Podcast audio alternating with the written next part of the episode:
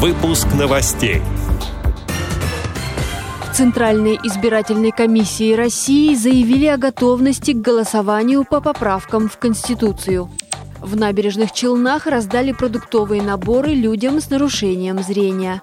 В Волгограде появится уникальный музей в двух форматах об истории Всероссийского общества слепых. В Чувашии школьники с нарушением зрения написали сочинение о знании своих прав. Далее об этом подробнее в студии Анастасия Худякова. Здравствуйте! Избирательная система находится в состоянии готовности. Новую дату голосования определит президент. Об этом сообщил заместитель председателя ЦИК Николай Булаев. Напомню, что голосование по поправкам в Конституцию должно было состояться 22 апреля, но было отложено Владимиром Путиным из-за сложной эпидемиологической обстановки в стране. В недавнем интервью глава государства также назвал Россию отдельной цивилизацией с большим количеством традиций, культур и вероисповеданий. Для ее сохранения необходимо сосредоточиться на развитии высоких технологий, в числе приоритетных искусственный интеллект, беспилотная техника, генетика, медицина и образование. В набережных Челнах раздали продуктовые наборы труженикам тыла, ветеранам, людям с нарушением зрения и пожилым. В эти наборы включили муку, подсолнечное масло, рис, макароны, гречку. В списке инвалидов по зрению 124 человека, в том числе с сочетанными нарушениями. Как сообщает телекомпания «Челны-24», помогают горожане, Общероссийский народный фронт, местная организация общества слепых и благотворительный фонд «Их сан».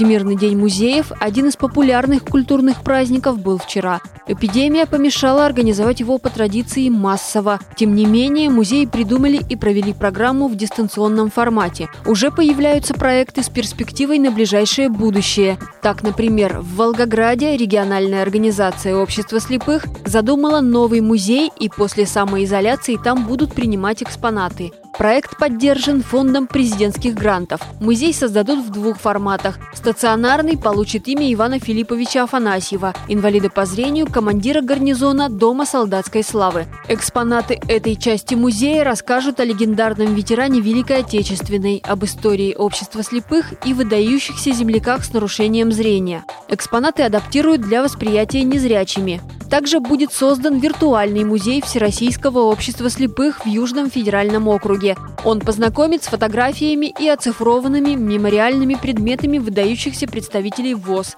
Экспозицию сделают с тифлокомментарием. Работа по созданию музея идет полным ходом. Сотрудники спецбиблиотеки подготовили вещи из личных коллекций, которые расскажут об эпохе своего времени, в том числе о том, как ранее производили обувь методом валяния. Коллектив учреждения помогает с печатью брайлевской литературы и дает консультации. Открытие музея запланировано на 24 июня.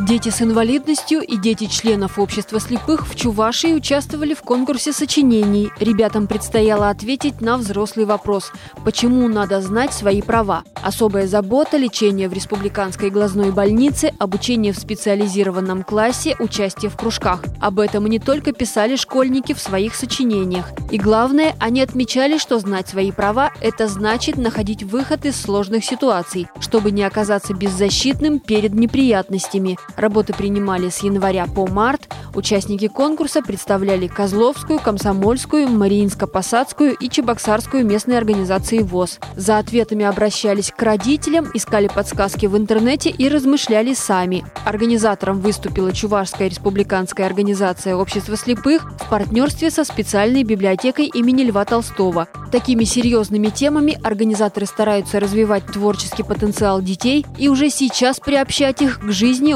общества слепых. По итогам победители получат дипломы и памятные подарки, остальные ребята – дипломы участника и поощрительные призы, сообщила пресс-секретарь организации Олеся Гавриленко. Эти и другие новости вы можете найти на сайте Радио ВОЗ. Всего доброго и до встречи!